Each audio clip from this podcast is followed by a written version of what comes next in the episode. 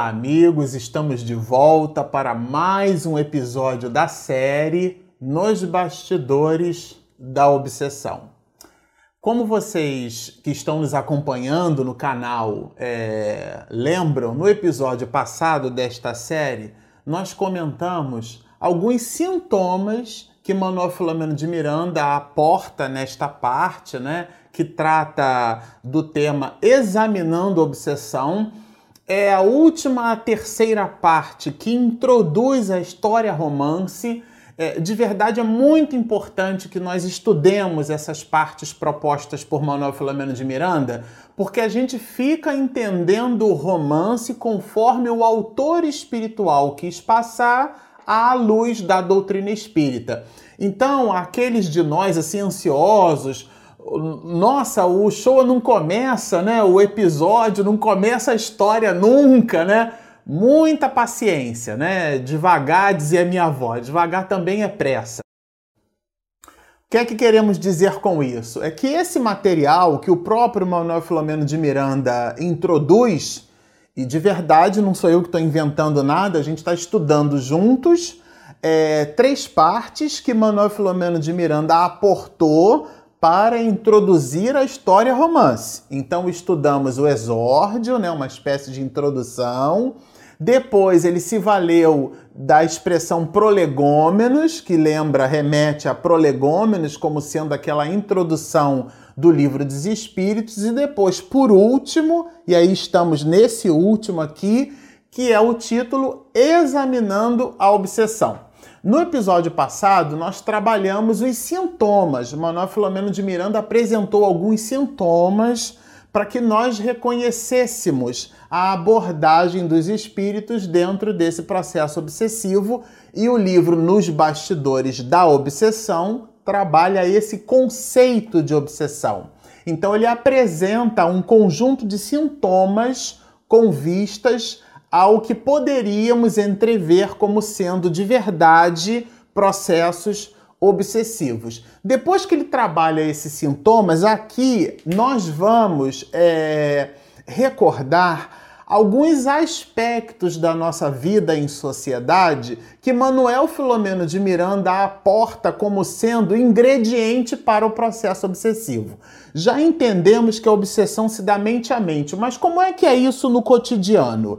Então ele traz para nós algumas questões. Aí a gente sublinhou aqui, olha.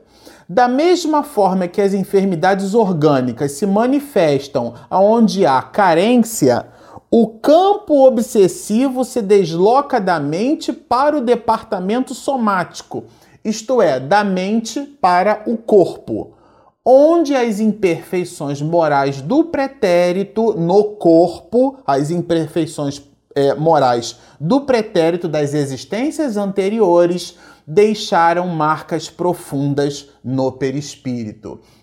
Então é como se a gente pegasse, por exemplo, uma um pote, né, uma, uma vasilha. Outro dia a Clarissa e a Regina, né, estavam fazendo um pudim. Então o pudim você pega a forma e faz o pudim. Depois você vira ela. Quando você tira a forma, a forma que fica é de acordo com a forma. Se você faz uma moça na forma, a forma que fica é de acordo com a forma. Isto é, se a forma está com a moça, a moça vai para a forma. O que é que quero dizer com isso? O nosso corpo é o resultado direto das estruturas bioenergéticas daquilo que convencionamos chamar de perispírito, que é o corpo do espírito. O professor Hernani Guimarães Andrade chama de modelo organizador biológico. Então, se nós fazemos uma moça no nosso perispírito, o que, que é isso, né? Tem um romance onde Emmanuel coloca, por exemplo, é, um determinado personagem que ele, ele escrevia sentenças de morte, né? Então é, é, é, é ele canaliza para a mão, na posição de sentenças de morte, uma certa modificação na sua estrutura bioenergética, aonde ele vai reencarnar com um problema de atrofia na mão. Então, o perispírito, aqui, né, coloca o professor Manuel Filomeno de Miranda, é, para nós é um professor, é um mestre, Miranda coloca para nós aqui que essas marcas deixadas pelo perispírito no corpo físico, elas se nos remetem aos nossos compromissos de existências anteriores. E ele cita algumas questões. É isso que a gente gostaria de destacar aqui. O primeiro que ele cita é a questão do fumo, do tabagismo.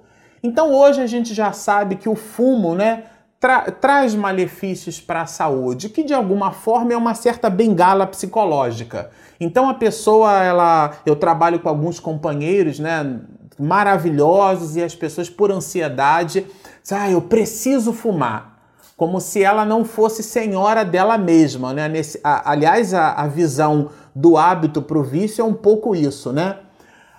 Quando o, o, hábito domina você, ele se transforma num vício. Você não é senhor das circunstâncias. Então você não opta por fazer ou por não fazer.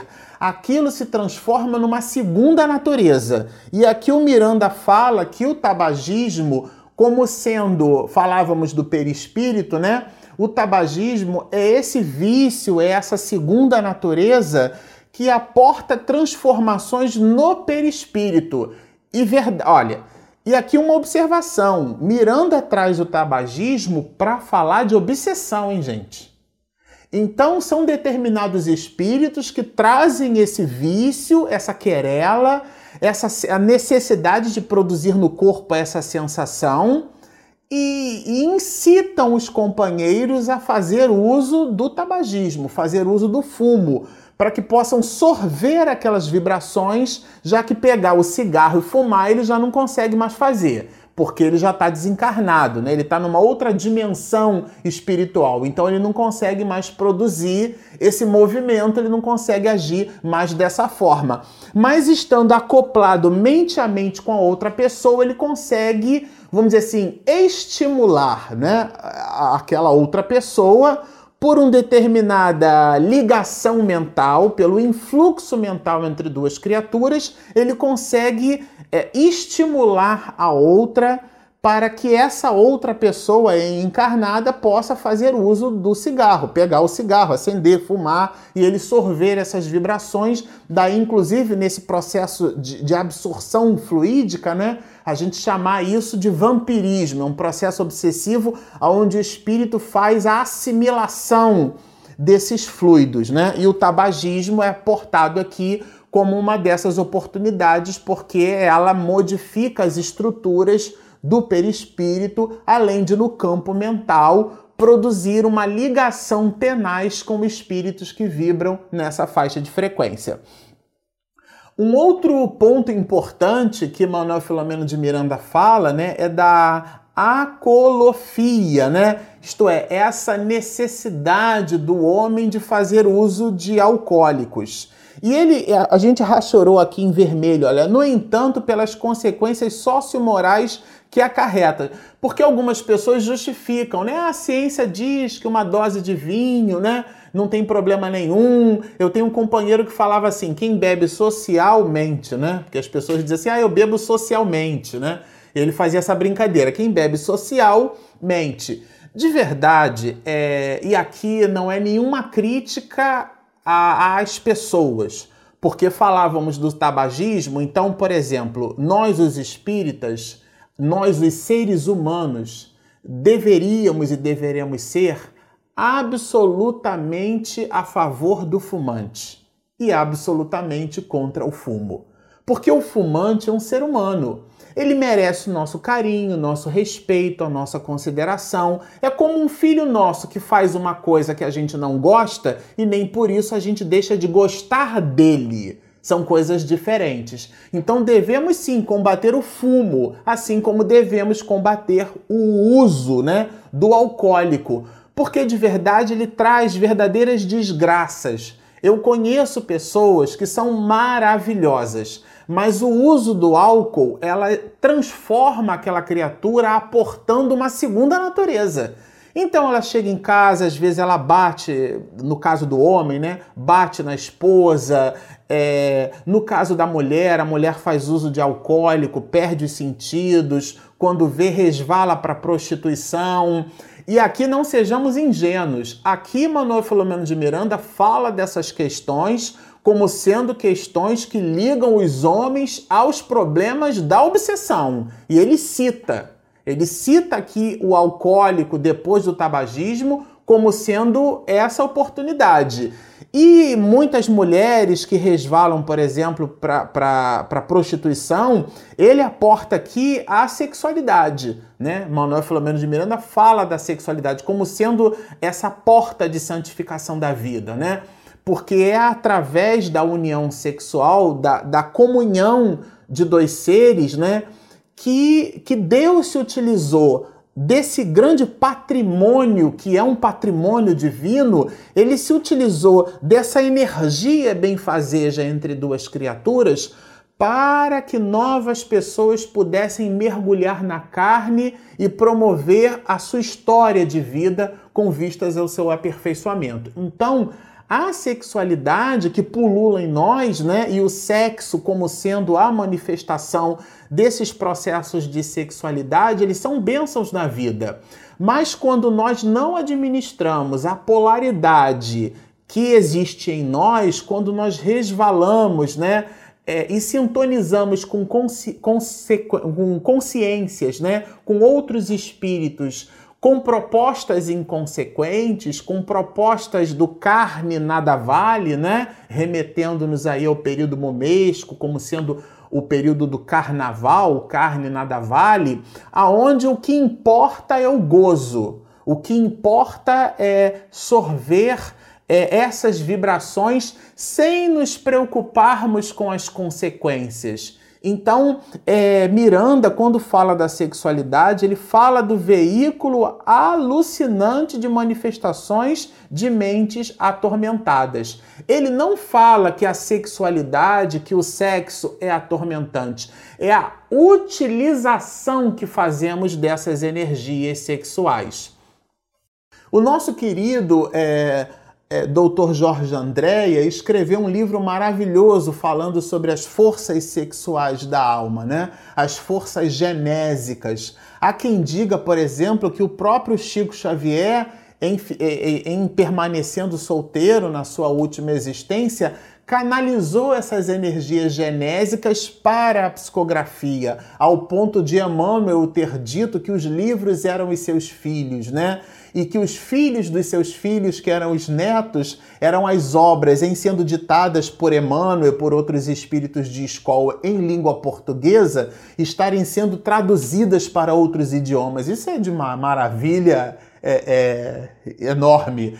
Então, aportou a, a, essa energia genésica, né? É, Chico canalizou essa energia genésica para a mediunidade. Então, essa energia genésica, que é a sexualidade, né, ela é essa porta santificadora da vida. Não estamos aqui falando necessariamente é contra o sexo, mas contra a derrogação de leis da natureza que certamente promovem em nós um certo vandalismo de nossas próprias possibilidades. Então, quando observamos na codificação, é muito comum encontrarmos a presença, a característica dos espíritos bons e dos espíritos de escola como sendo distanciamento das coisas materiais. Então, quanto mais aportarmos a nossa vida em coisas, né? A gente observa assim as pessoas falando: ah, o que, que tem de mais fazer uma tatuagem? Ah, o que, que tem de mais isso? O que, que tem de mais um vinho? O que, que tem de mais. Todas essas reflexões com vistas a propostas em coisas. De verdade, o que é que tem de mais, né? É que nós estamos nos distanciando do nosso propósito de vida. E aí, remetendo à questão 132 do livro dos Espíritos, qual que é o objetivo da encarnação? É fazer com que o espírito chegue à perfeição. Esse é o objetivo. É buscarmos essa perfeição relativa, mas para tanto precisa ele passar pelas vicissitudes da existência terrena. A nós nos parece que essas vicissitudes é esse contraponto, é o desejo do homem velho contrastando com a necessidade do espírito imortal. Essa dicotomia é o momento onde a gente já percebe eu preciso agir diferente, ainda que buscando nos refolhos da alma toda a dificuldade. Essa luta da criatura para consigo mesma é essa luta que faz dela de verdade uma criatura que vence. Mas continua aqui é, Manuel Filomeno de Miranda. Ele fala dos estupefacientes, na verdade das drogas, né? Ele cita aqui, nós rachuramos, olha, drogas que atuam nos centros nervosos. Então ficamos imaginando pessoas que fazem uso né, de determinadas, às vezes até de determinados remédios. Tem gente que não dorme se não tomar o determinado remédio. Eu me lembro é uma determinada fase, né, de Regina, minha esposa, com dificuldade para dormir e de repente ela resolveu, a gente tem uma esteira aqui em casa, ela resolveu é, ir para a esteira. Aí resolveu fazer exercício, resolveu se mexer mais do que ela já se mexe. Bom, da primeira vez, e continua fazendo isso, mas da primeira vez que ela instituiu, não, eu vou me mexer, eu vou, vou, vou né, move your body, né? Então, é, ela resolveu voltar para os exercícios físicos, porque gosta e, e, e, por questões diversas. Por exemplo, a gente está aqui falando, ela depois vai precisar editar esse vídeo, tá certo? Então, esse processo de edição que consome muito tempo. Mas ela administrando tempo, porque prioridade é a administração do tempo, resolveu caminhar e fazer exercício. No primeiro dia à noite acabou a insônia. Tava tão cansada que ela bateu o olho, fez a prece dela. A gente tem, né, nas nossas cabeceiras aquele livro de Joana, né, Vida Feliz, o Evangelho, algum material que a gente geralmente lê antes de dormir, de manhã, quando acorda, enfim. Mal leu o livrinho, quando eu fui conversar com ela depois, eu já estava desdobrada. Quer dizer, é, é essa necessidade que alguns, muitos de nós possuímos de usar, não, eu preciso disso, eu, eu só durmo sem, com, com, com o remédio. É uma autossugestão, uma alossugestão. A pessoa já entra derrotada, porque ela já admite que, para ela mesma, né, é, que ela só consegue com aquilo. Essas questões são muito delicadas porque elas evocam e exigem uma análise clínica, uma análise médica. Manuel, é, é, Samuel Hahnemann, né, que foi o, o, o pai da homeopatia, disse para nós que a diferença entre o remédio e o veneno ele está na dose. Então, o médico, sabendo disso, ele vai atenuando o uso de um determinado medicamento até que a pessoa passe a não fazer mais uso daquele medicamento. Isto é, em alguns casos patológicos, existe uma certa estratégia médica. Não estamos aqui dizendo que você que está nos ouvindo deve cortar um medicamento de uma hora para outra. Mas o que a gente está aportando como objeto de reflexão é que a sua vida deve ser pautada em coisas espirituais. Então, se um remédio, porque a gente fala de drogas aqui, falávamos de álcool, do tabagismo, mas existem um outro existe um outro grupo de dependências químicas e algumas pessoas usam ansiolíticos como instrumentos de dependência química. Dizem que não podem dormir sem aquilo, contrastando com uma exortação bíblica. Tudo posso naquele que me fortalece. O ponto aqui é: você pode? E outra, em podendo, o que é que te fortalece? Porque às vezes a gente diz que quer, mas de verdade não quer. Então, no nosso campo mental, os espíritos descobrem isso e ficam mandando recados para que nós continuemos aportando esses vícios sociais. Porque para a sociedade, tomar um, um chopinho, dois chopinhos de vez em quando, eu fico vendo os movimentos lá na companhia e tal, mas o álcool promove desgraças acidentes automobilísticos destroem mais do que guerras. Né? Tenho companheiros que trabalham aqui no Rio de Janeiro, tem um hospital de trauma ortopedia, né? E trabalham ali, dão plantão, médicos, cirurgiões, anestesistas, companheiros de labuta nosso, né? E eles, é, é, digo de labuta não porque eu seja médico, não sou médico, mas eles o são. E na experiência de vida, compartilhando conosco as suas experiências, dizem, Marcelo, é, três quartas partes das cirurgias que nós fazemos nesses hospitais é, são cirurgias com amputação de membro. E dessas cirurgias, o volume é, esmagador é provocado por bebida alcoólica. Então, é, o álcool é, é, o, é quem bebe socialmente, né? Ele tem várias aqui.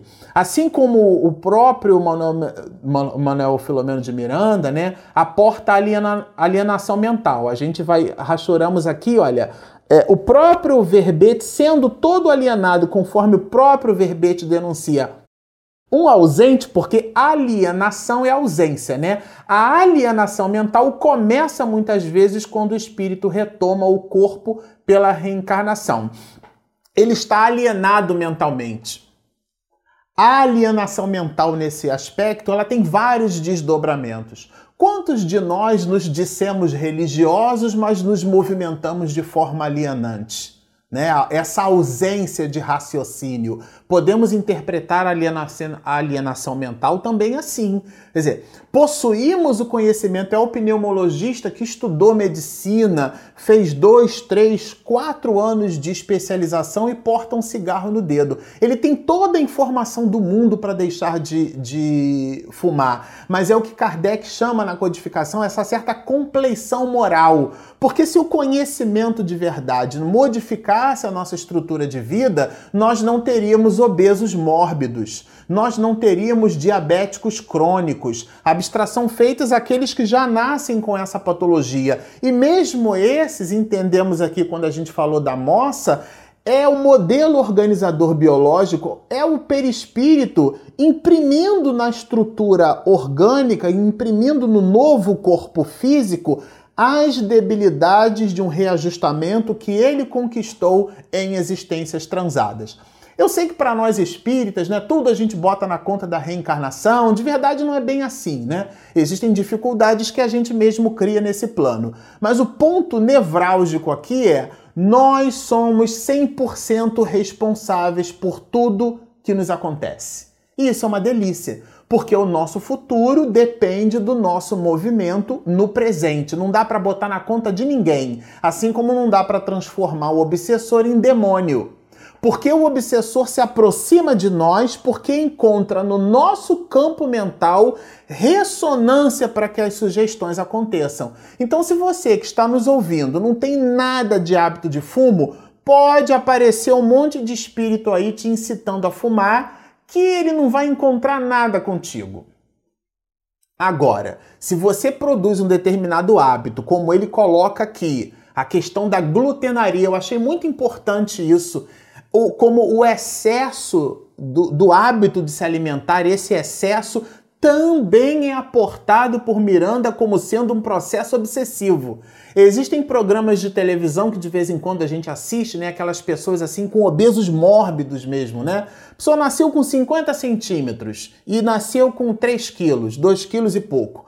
Ou seja, a condição é a mesma que a de todo mundo, mas ela transforma uma certa ansiedade numa compulsão nervosa num nível tão extremo que ela come tudo que vê pela frente. Então, um café da manhã é um frango inteiro, um café da manhã é, uma, é um pão inteiro, é uma Coca-Cola que, que faz um mal terrível, né? Com, com dois litros de Coca-Cola só para ela. Então aquele estômago vai crescendo, vai crescendo, vai crescendo. As necessidades físicas vão se ampliando. Então, tudo aquilo que nos remete ao físico, que, no, que não transforma em insumo para a nossa vida espiritual se nos apresenta depois como instrumentos de escravidão. A glutenaria colocou Miranda como sendo uma oportunidade com vistas à sintonia malfazeja, assim como a maledicência.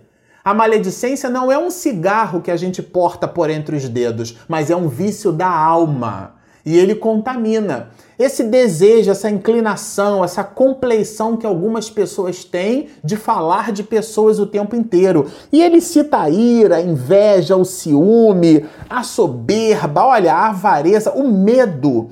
O egoísmo, diz ele, olha, são estradas de acesso para mentes desatreladas do carro somático em tormentosa e vigilante busca na erraticidade.